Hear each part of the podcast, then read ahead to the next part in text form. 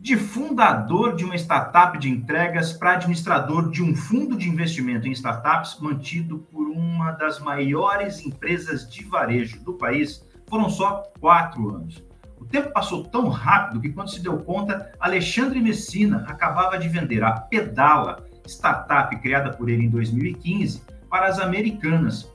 A operação deu a ele uma cadeira no grupo, mais especificamente a de Head de Corporate Venture Capital da IFE, o ecossistema de inovação da Americanas. Seu trabalho hoje é gerir algum, um fundo bem robusto que vai permitir trazer para dentro desse ecossistema até 20 startups até o fim deste ano. Está interessado nessa história? Então fique com a gente. Esse é o Remessa Talks, uma produção da Remessa Online, principal plataforma digital brasileira de transferências internacionais, parceira das startups e dos investidores nas operações de aporte de capitais. Vamos nessa. Começa agora o Remessa Talks, o podcast da Remessa Online sobre o mundo dos negócios das startups. Alexandre, muito bem-vindo obrigado pela sua participação aí. E eu já vou logo de cara te perguntar como é que foi mudar essa de posição nessa cadeira de fundador de startup para gestor de fundo de investimento. É, maravilha, Rui. Eu que agradeço aí pela oportunidade de poder é, falar aqui com vocês. É um prazer. Cara, foi uma, uma experiência bem, bem interessante para enfim, para não, não, fazer juízo de valor aqui, né? Acho que acho que é diferente. Acho que tendo ficado né, quatro anos em, em uma startup, você, fica muito acostumada com o dia a dia, né? É, e, e, acho que uma das principais diferenças é que, como fundador de startup, você se esforça para caramba para conseguir um pouco de atenção, né? É, e por outro lado, quando você está numa, numa cadeira é, legal de uma grande corporação é ao contrário, né? As pessoas vêm, vêm, vêm falar com você, então é, é, é para poder se conectar no, no ecossistema. Então, é bem engraçado é, essa mudança de perspectiva, assim, né?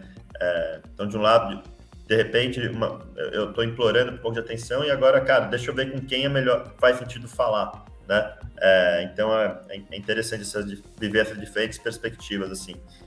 Quando, quando você criou a, a, Pedala, era um outro Alexandre, certamente, né? Era um cara ali que estava no, no seu sonho de ser o criador de um negócio que crescesse, que escalasse, era aquela cabeça de empreendedor de, de, de, do setor de, de, inovação digital.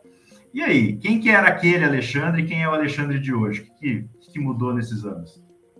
Boa. É... Bom, acho que essa vontade de crescer e escalar, ela, ela permanece, né? Acho que só muda o, o, o tipo de jogo, né? É, porque aqui na, na área de, de Corporate Venture Capital da Americanas, a ideia é a gente também crescer bastante com ela, se tornar, enfim, maior Corporate Venture Capital é, do Brasil. Então, assim, no fundo, a gente continua com, com esse sonho grande, né? Sendo que antes era é, como pedala, promover a qualidade de vida em grandes centros urbanos através de entregas rápidas, seguras e limpas.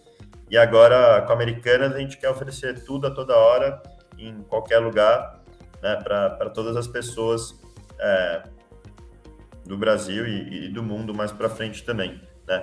É, então, acho que é, o, o, sonho grande permanece o mesmo. Acho que é, as coisas estão aí para a gente ficar sempre cutucando o status quo, tentando fazer de uma forma diferente para porque aí fica mais legal também o dia a dia, né? Então acho que tem que ter o pensamento disruptivo, escalado, acho que a gente tem que manter sempre igual, né?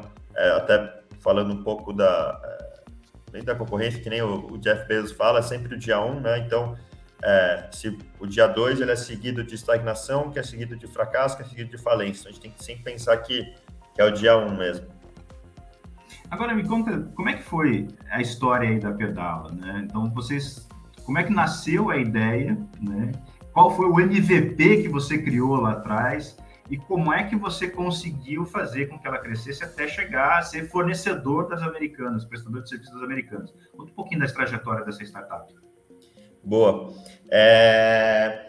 Então, eu, meu primeiro contato com, com startups foi quando eu, eu, eu, sou de São Paulo, fui fazer engenharia de produção no, no, Rio de Janeiro, lá na PUC Rio.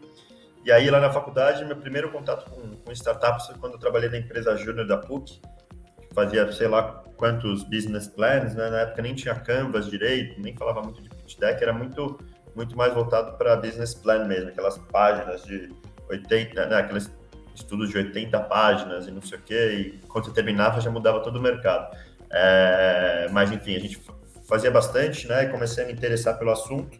É, até que é, eu fui trabalhar na Ernst Young, fiquei dois anos lá, treinei depois consultor, só que ainda não estava é, enxergando propósito no negócio, né? É, e aí, entendendo um pouco como era, e, e na Ernst Young eu trabalhava na área de supply chain, então via bastante coisa de logística, né? E aí, no meio desse caminho, eu vi que lá fora, na Europa, nos Estados Unidos, as pessoas estavam fazendo muita entrega de bicicleta, né, para fazer delivery. Enquanto no Brasil a gente usava praticamente só moto e, carro, mas 99% moto, né? Falei, pô, por que a gente não faz uma coisa diferente aqui? Né? Por que, que a gente não faz entrega de bicicleta é, com, enfim, para da mesmos modos que fazem na moto, mas aí a gente é mais sustentável, né? Porque não emite gás carbônico. A gente é mais barato porque o arroz e feijão é mais barato que a gasolina, né? É, e além disso, a, a, manutenção da moto ela é mais barata que a manutenção é, é mais cara que a manutenção da bike. Então, além disso, reduz ainda mais o custo. Então, a gente é sustentável, a gente é mais barato. E em teste intermodal de até 10 km a bike também era mais rápida. Vamos oferecer isso aqui, né? É, e aí a gente criou a Pedala em 2015, eu e mais um sócio, o Vinícius da Justa, e foi bem desafiador, né? A gente começou entregando para entregas expressas, então ponto A ponto B, e a gente vestia a camisa mesmo para sair e fazer as entregas. É, depois, além disso, a gente entregava para restaurante, além disso, a gente entregava, terceirizava ciclista fixo, e além disso, a gente é, fazia entregas para e-commerce. Né? Então, a gente fazia uma, praticamente tudo. E aí foi legal, a empresa é, foi crescendo, né? É, fizemos, todo, todo ano a gente crescia umas duas, três vezes. E aí chegou no, no em 2018, 17, acho que é 17, a reforma trabalhista foi 17, final de 2017. A gente parou para. A gente falou, puta, beleza, estamos crescendo e tal, acho que é hora da gente começar a captar, né? E a gente foi captar e a gente viu que pô, os investidores não estavam gostando muito, porque beleza, estava crescendo o faturamento, mas ainda não tinha aquela margem de lucro no final do ano, né? É, tinha um pouco, mas era tipo 1, 2%, a margem era muito apertada, porque que não é entrega e delivery ainda não tem uma percepção de não tinha, continua ainda não tendo muito, mas não tinha aquela percepção de valor que você consegue passar, porque é um, é um meio um processo meio invisível, né? Você pegar do, do, do centro de distribuição do cliente, levar até o cliente final e tal, as pessoas não veem mais ou menos o que está acontecendo. É muito mais se você mostrar como opção, que é sustentável e tal, mas as pessoas não, não enxergam tanto valor. É... Então você não conseguia cobrar muito mais, a gente tinha que ganhar na redução de custo, né? É, e, e, apesar de ter modal mais barato que os outros, a gente não tinha um volume que os outros tinham, então mesmo assim ainda era um pouco difícil. E aí a gente parou para pensar, falando com investidores, cara, a gente era uma empresa a pato, a gente nadava, voava e andava e não fazia nenhum dos três direito, né? Então, é, vamos, vamos escolher um foco só, né? A gente acabou optando para entregar só para e-commerce, que era o que tinha maior potencial de escala, então eu, eu pegava um, um cliente grande, puta, podia entregar no Brasil todo se eu quisesse, né?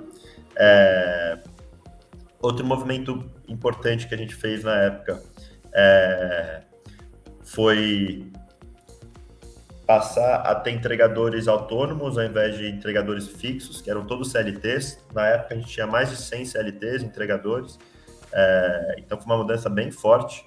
Né? A gente caiu a receita pela metade, depois demitiu 100 ciclistas, é, e, e, e, além disso a gente estava no modelo de, de trocar de base, para mudar de bases atuais para modelo self-storage.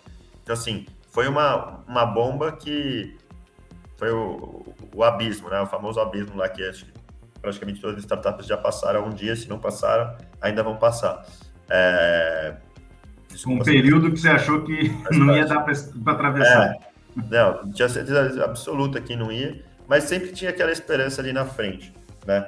É, e aí, no meio desse caminho, a gente é, encontrou uma, uma aceleradora, a Bossa Nova, é, que eles estavam fazendo um projeto de. Não, um programa de, de aceleração para startup de logística, então foi um negócio muito legal. Eles levaram é, 20 startups, né, investiram em 20 startups só de logística, a gente fez oito encontros lá em BH, que a gente ia a cada 15 dias, ficava três dias de imersão lá. É, então, assim, foi, foi muito legal, a gente conheceu um monte de gente, mudou mais ainda o modelo de negócio para cada vez mais asset light, trouxe mais tecnologia, etc. Então, começou a escalar bastante, a gente mudou de bicicleta normal, começou a fazer com bicicleta cargueira, com baú na frente, trouxe bike elétrica, então a gente otimizou bastante a operação. A bike é de vocês? A bike era nossa, sim. Uhum. Essas perspectivas elétricas, né? Quando, quando era e, e, baú, quando eram bikes normais, eram dos ciclistas que eles tinham.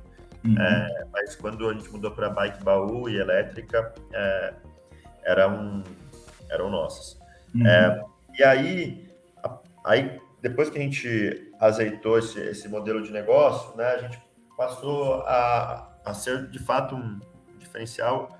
E, e aí, é, só voltando um pouquinho no tempo, três anos antes, mais ou menos, eu tinha batido na porta da Americanas pela primeira vez para poder atender. Não consegui. Segunda vez, não consegui. Terceira, não consegui.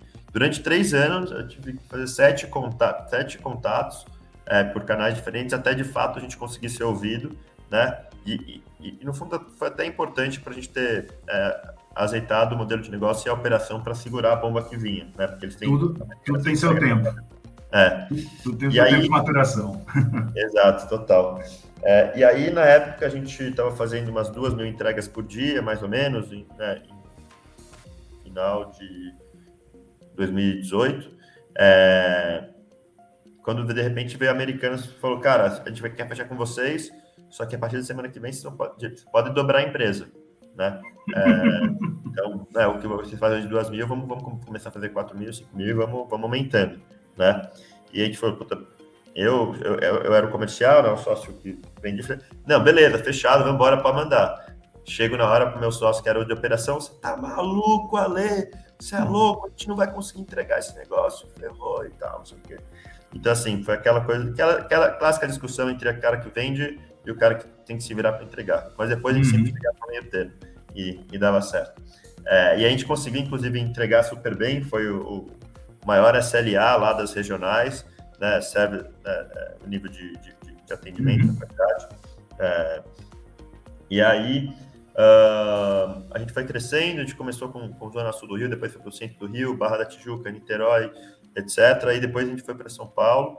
Uh, e aí, como a gente começou a espalhar e, e, crescer bastante com eles, eles falaram, puta, beleza, a gente tem muita sinergia com vocês, a gente gosta de vocês, né? vocês trazem é, é, processos ESG, é, tem super qualidade, tem um preço bom, de, né, tem um custo bom de, de, de, operação, então, putz, faz super sentido, né? Vem, se juntar aqui com a gente.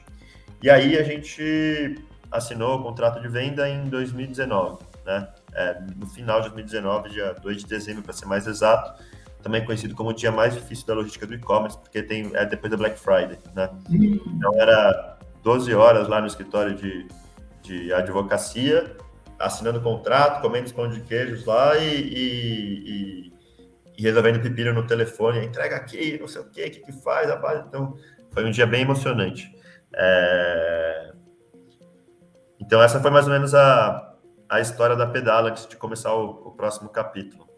Cara, que legal, quer dizer, é, você junto com mais quem é, criaram a pedala e, e, aí como é que foi essa evolução, né? Entre ali os, os, sócios fundadores, quem é que entrou, quem é que saiu nessa história, como é que foi? Porque nesses nesses quatro, cinco anos quase até chegar o momento da venda para americanas, vocês tiveram altos e baixos, porque certamente tem gente entrando e gente saindo, né? Uhum. É, a, a, a princípio, na, na, na pedala, a gente era, era eu e mais um sócio, tá? o, o Vinícius da Justa, que era meu, meu amigo de, de, de, de, da época de faculdade.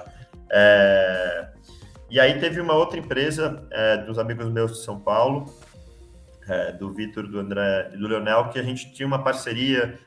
Ao longo dessa jornada, a gente, a gente virou uma filial, depois a gente separou, e aí na hora de, de vender para Americanas, a gente se juntou com eles para que eles tinham uma operação mais forte em São Paulo, a gente ainda estava começando em São Paulo. Então, é, a compra americana acabou sendo pela Pedala e pela Correios, que era a empresa deles, né?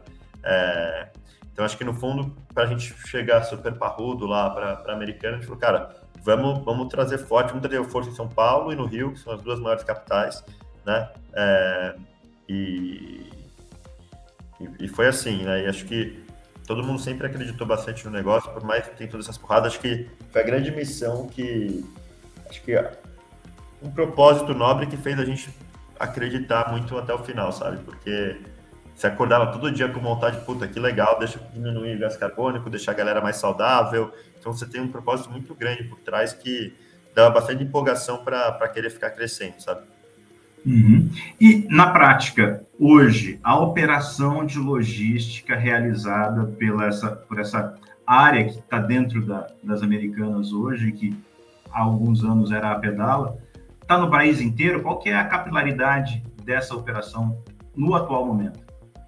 Legal. É, quando a gente vendeu a, a startup para americanos, a gente tinha feito 500 mil entregas no ano, tá? É, agora, em 2021, né, no, no, ano que passou, e foi dado que a gente, a gente lançou para o mercado, é, foram 5 milhões de, de entregas ecológicas, assim, digamos. De, né? Cresceu 10 vezes o volume 10 vezes em dois anos. Uhum. Bem legal.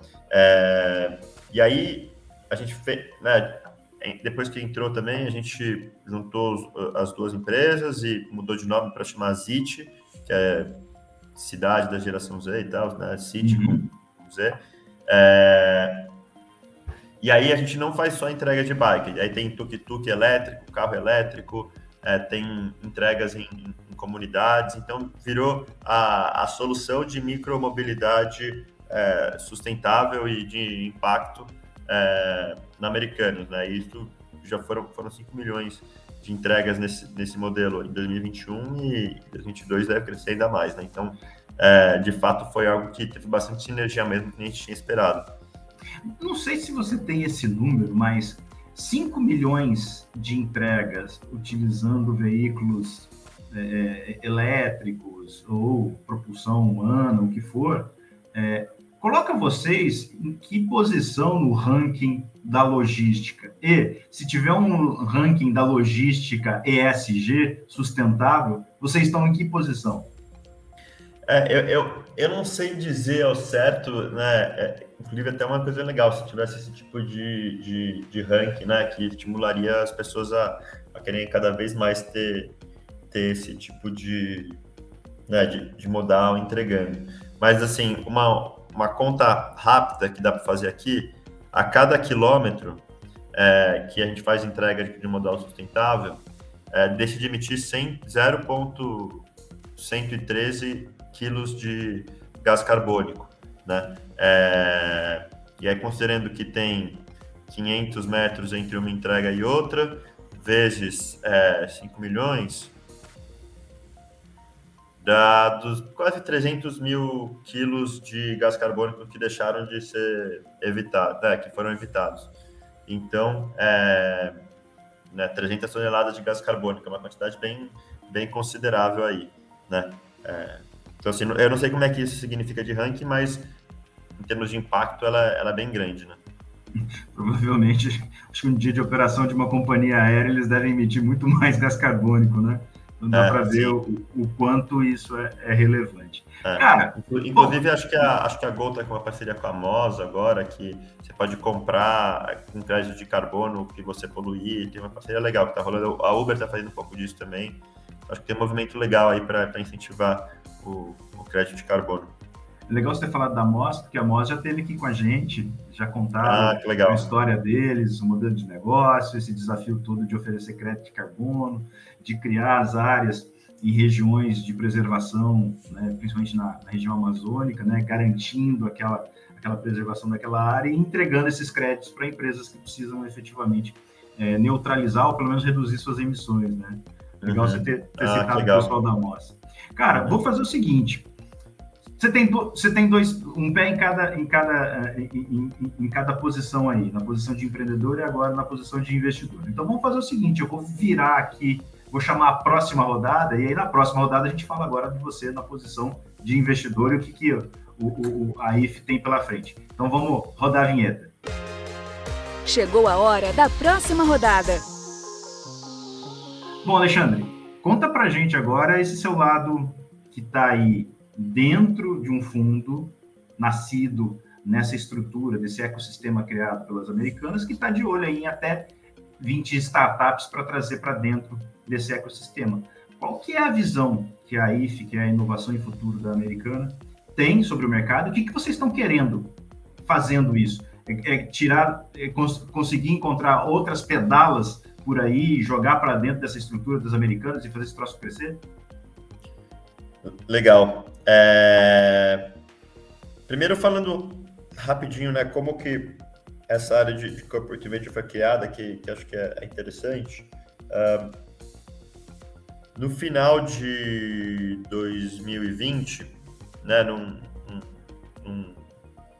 recado para o conselho e tal, é, para o mercado, né, o, que, que os presidente e os diretores americanos falaram, eles tinham bastante vontade de, de fazer é, é,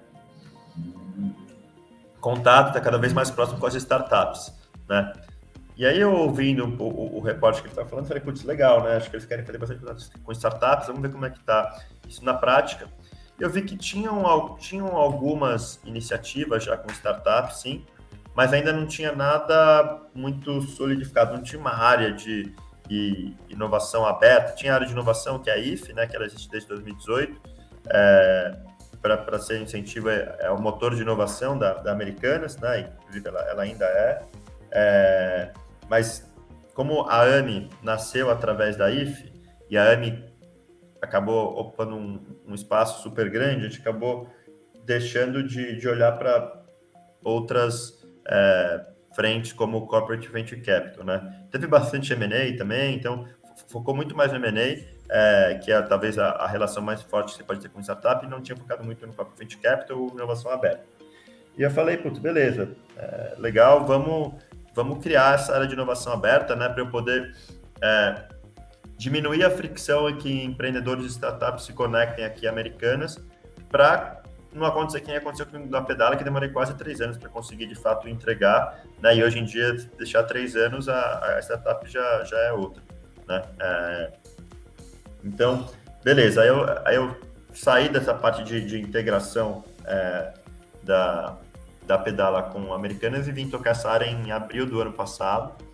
E, e, foi muito legal, a gente conectou mais de 30 startups aqui com as áreas de negócio, fazer projetos e deu bastante resultado. E a gente percebeu, puta, beleza, a gente tem um mega ecossistema aqui, né? São 20 milhões, milhões de pessoas que têm AMI, 50 e poucos milhões que têm é, é, o aplicativo da Americanas, acessam o site, etc. Então a gente tem é, é mais de 3 mil lojas físicas, né? Tudo isso dado de mercado, é, considerando lojas americanas, Imaginário, Hortifruti, etc. Então, enfim, a gente tem um super ecossistema. E todo mundo que a gente plugou aqui no ano passado cresceu para caramba, né? Então, por que não é, eu investir um pouco nessas startups antes de fazer elas crescerem aqui com a gente? Porque daí o pedacinho que eu tenho lá, né, 5%, que vale X, se eu fazer crescer, a startup crescer 10 vezes em 2, 3 anos, esse meu pedacinho que vale X, fazendo conta de padeiro, ela passa a valer 10X, né? É, então, aí a tese da inovação aberta evoluiu para a tese de Corporate Venture Capital, né? Uh, e agora a gente tem como objetivo encontrar, investir e acelerar as startups mais legais do Brasil e do mundo, as americanas. Né? É...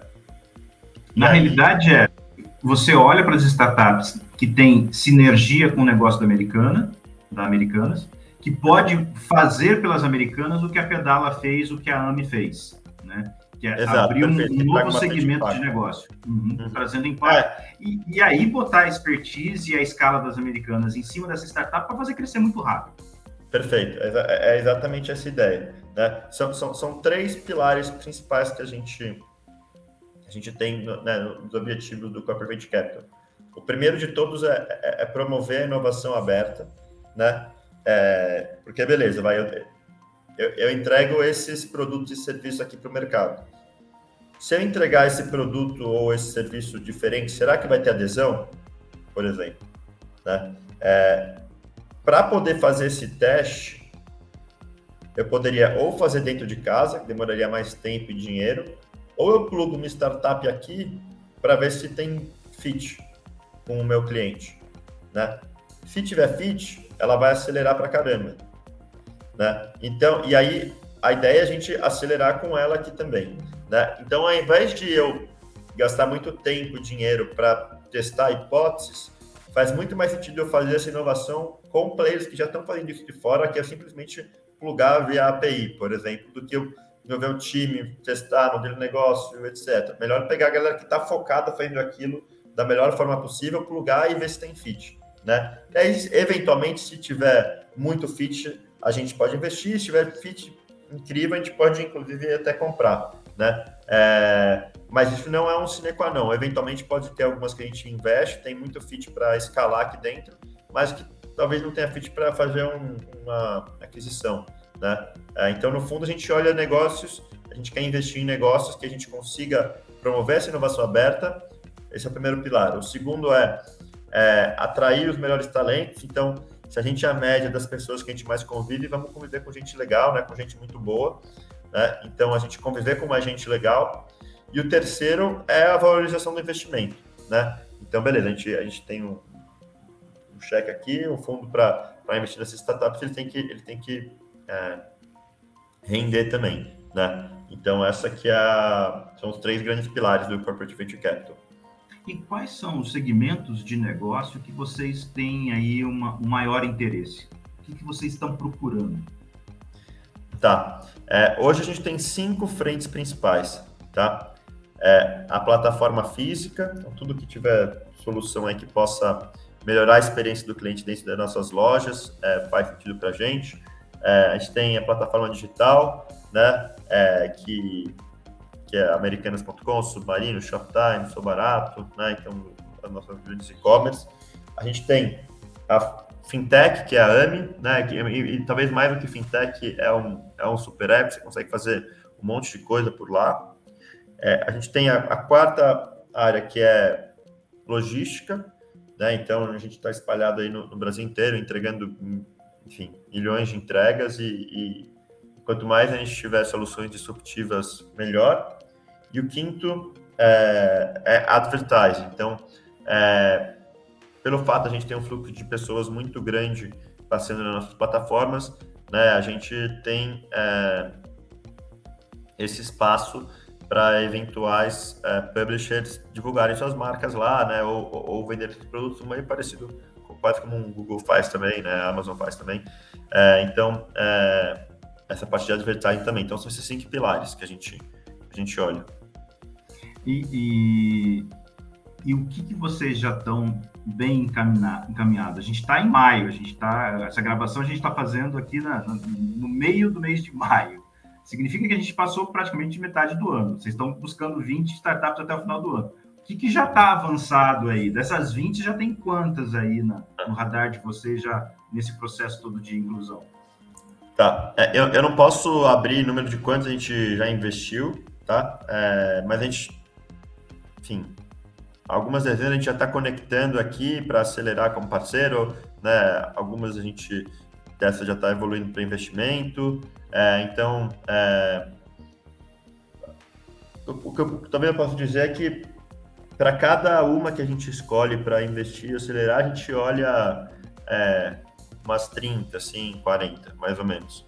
É, de fato, a gente tem que, tem que ter bastante sinergia para passar para esse equilíbrio de, de, de, de, investimento e aceleração. A gente não quer. A gente quer coisa que realmente a gente consegue plugar e vai crescer muito rápido porque tem muito fit com, com o nosso cliente, sabe? E, e, e negócios que sejam bons negócios, que parem pré, pé, que tenham. É, é, é, já alcançado o break-even ou esteja próximo para alcançar ele. Então, é, a gente é bem criterioso com isso, mas a gente está avançando bem. Acredito bastante que a gente deve bater essa meta aí até o final do ano. E o que acontece depois que você tiver essas 20 startups dentro do fundo? Vocês param de procurar startup ou vocês vão falar assim, cara, agora a gente precisa ir lançar um programa para mais 10? Como é que vai acontecer isso nos próximos anos? Boa. É, eu não tenho essa resposta certa ainda, né? Acho que a gente não, estabeleceu metas e números, etc., ainda para o ano que vem, mas a ideia é, putz, beleza, vamos, vamos continuar acelerando essas daqui que a gente investiu e ficar olhando novas, né? Acho que não sei se vai ser 20, vai ser 10, vai ser 30, se os cheques vão aumentar, vão diminuir. Não sei ainda qual vai ser o melhor é, modelo de negócio para o CVC ano que vem, mas eu sei que a, o objetivo é sempre, sempre crescendo, né? Uhum. E acho que é importante citar também, né, a gente olha principalmente startups early stage, então estejam captando em pré-seed, seed ou Series A, é, porque aí a gente tem mais capacidade de fazer múltiplos maiores, né? Porque, beleza, você pegar um VC tradicional, se ele investir numa startup pré-seed, por exemplo, ele tem um risco grande porque ela ainda não, não validou tanto o product market fit, ainda tem, tem bastante para validar, então o risco dele é grande. Por outro lado, se ele acertar, é, o múltiplo acaba sendo muito grande também, né? E aí, no nosso caso, a gente investindo nessas startups que estão mais early stage também, né? A gente tem a é, é, a possibilidade de ter um múltiplo bem, bem grande, que nem o VC tem, só que a gente tem menos risco porque a gente tem um super ecossistema. Então, é, a chance de, do negócio dar errado é menor porque, cara, na pior hipóteses, você tem milhões aqui de. São 120 mil sellers que vendem no site da Americana, são 3 milhões de lugares que aceitam ANI. Então, eu conecto você aqui com todo mundo e, e não tem como não escalar, sabe? É, então, é, a gente consegue propiciar um potencial múltiplo grande com um risco baixo, digamos. E o objetivo de vocês está focado só em startups brasileiras ou vocês estão olhando para a América Latina, para qualquer lugar do mundo que alguém tenha uma solução que, que tenha fit, que encaixe bem com as americanas? É, se tiver fit, pode ser de qualquer lugar do mundo. Inclusive, a gente vê startups de fora assim. Né? Um exemplo um que a gente gosta de ver bastante no Y Combinator, para ver as, as que estão né, é, saíram do, do, dos bets lá, a gente é, e, outras aceleradoras a nível mundial, né, a nível mundial também, que são super referências. Então, dado em vista que hoje não tem muita fronteira física, né, muito mais tecnológica, se a galera tem uma solução lá, Estados Unidos, Israel, na China, eventualmente até, que faça sentido é, aqui para gente, não tem por que a gente não, não olhar. E, e, soluções de logística ainda são necessárias? Ou vocês já estão bem, bem encaminhados nisso depois de trazer para dentro a pedala? Ah, putz, tem muita coisa para melhorar ainda, né? É, inclusive no Brasil, que acho que é um dos países que tem maiores, é, né, maiores desafios logísticos, mas se for falar né, em, tendência de logística, você tem nos Estados Unidos o carro autônomo, que está crescendo pra caramba, né? Aqui a gente já está fazendo um teste ou outro com algumas parceiras, mas está tá muito no início ainda. Né? Você tem cada vez mais aumentar a frota elétrica, é, os drones estão vindo é, é, bem forte também, né? Então a gente está também devendo fazer alguns testes também. Não acho que drone é, vai ser muito presente para entrega de cliente final, pelo menos em cidades que têm muito concentradas. Eu acho que drone é, vai ser ou, ou para cidades remotas, né, com poucos habitantes, que aí é um transporte mais eficiente, ou no modelo B2B, em que você leve de um ponto, um volume grande para outro ponto, e desse outro, último ponto de transbordo você distribui com, com entregadores, né? É... Putz, tem muita coisa para fazer de logística ainda. E onde mais tem as possibilidades de criação de criação de novidades que estão borbulhando aí? se você chegasse e falar assim, cara, eu tenho que eu tenho diversas possibilidades de setores, os mais quentes que eu preciso olhar primeiro e trazer para dentro, quais são? Então, o vou falar o que a gente está olhando agora, tá? E aí também como é que funciona o ciclo aqui? A gente, é, dentre esses cinco pilares que eu falei, a gente sempre escolhe um para focar, né? Senão a gente ficaria muito louco também pegar cinco setores, ficar, né, que nem que nem doido procurando. Né? Acho que a gente está aberto a receber sempre inscrições no nosso site, é, ifrocks.io, é, de todas as startups. Né? Então, é, só que a gente procura, olha setores específicos, frentes específicas para a gente não ficar louco também. Então, hoje em dia a gente tem olhado muito Martech e AdsTech, né? AdTech, uh, de advertising, né? não de educação. É, então, esse que a gente está indo atrás nesse batch de agora, cada batch dura em torno de 45 a 60 dias, tá? A gente analisa em torno de 150 startups para chegar numa 5 no final do batch para apresentar para o board aqui. Né? E é sempre, putz, beleza, como é que é o fluxo? Escolhemos o tema, nesse caso é Martech e EdTech. Mapeamos 150 startups, dessas 150 a gente escolhe umas 70, assim, para a gente mandar um questionário lá do nosso site. A galera responde o questionário, a gente seleciona é, umas 30 para falar com os fundadores. Das 30, a gente seleciona 20. É, das 20, a gente apresenta para as áreas, aí acaba ficando mais ou menos umas, umas 15, 10. E aí dessas 10, a gente, a gente vai atrás de fazer POCs, né? É, prova de conceito. E aí dessas 10, as que tiverem maior resultado de prova de conceito, a gente leva para o board para ver se faz sentido investir ou não. Né? É, então, a gente, esse ciclo demora em torno de 60 dias. É, e, e, o que a gente está olhando agora é Martech. O, o, último que a gente olhou era, era inteligência artificial, analytics, machine learning, etc. Agora a gente está vendo Martech e eu não sei ainda qual vai ser o próximo. A gente sempre, sempre define assim que acaba o, o anterior.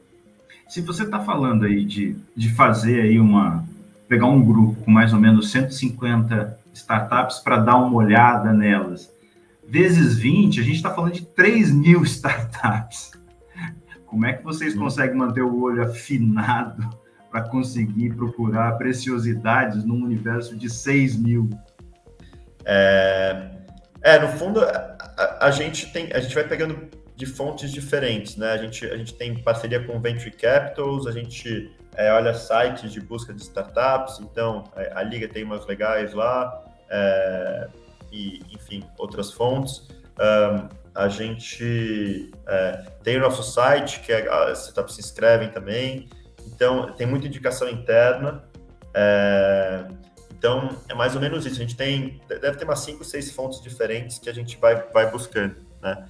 Essa de Venture Capitals é muito legal. A gente tem mais de 20 Venture Capitals parceiros que a gente trocou, fez reunião para conhecer e tal, a gente vai sempre trocando oportunidades com eles.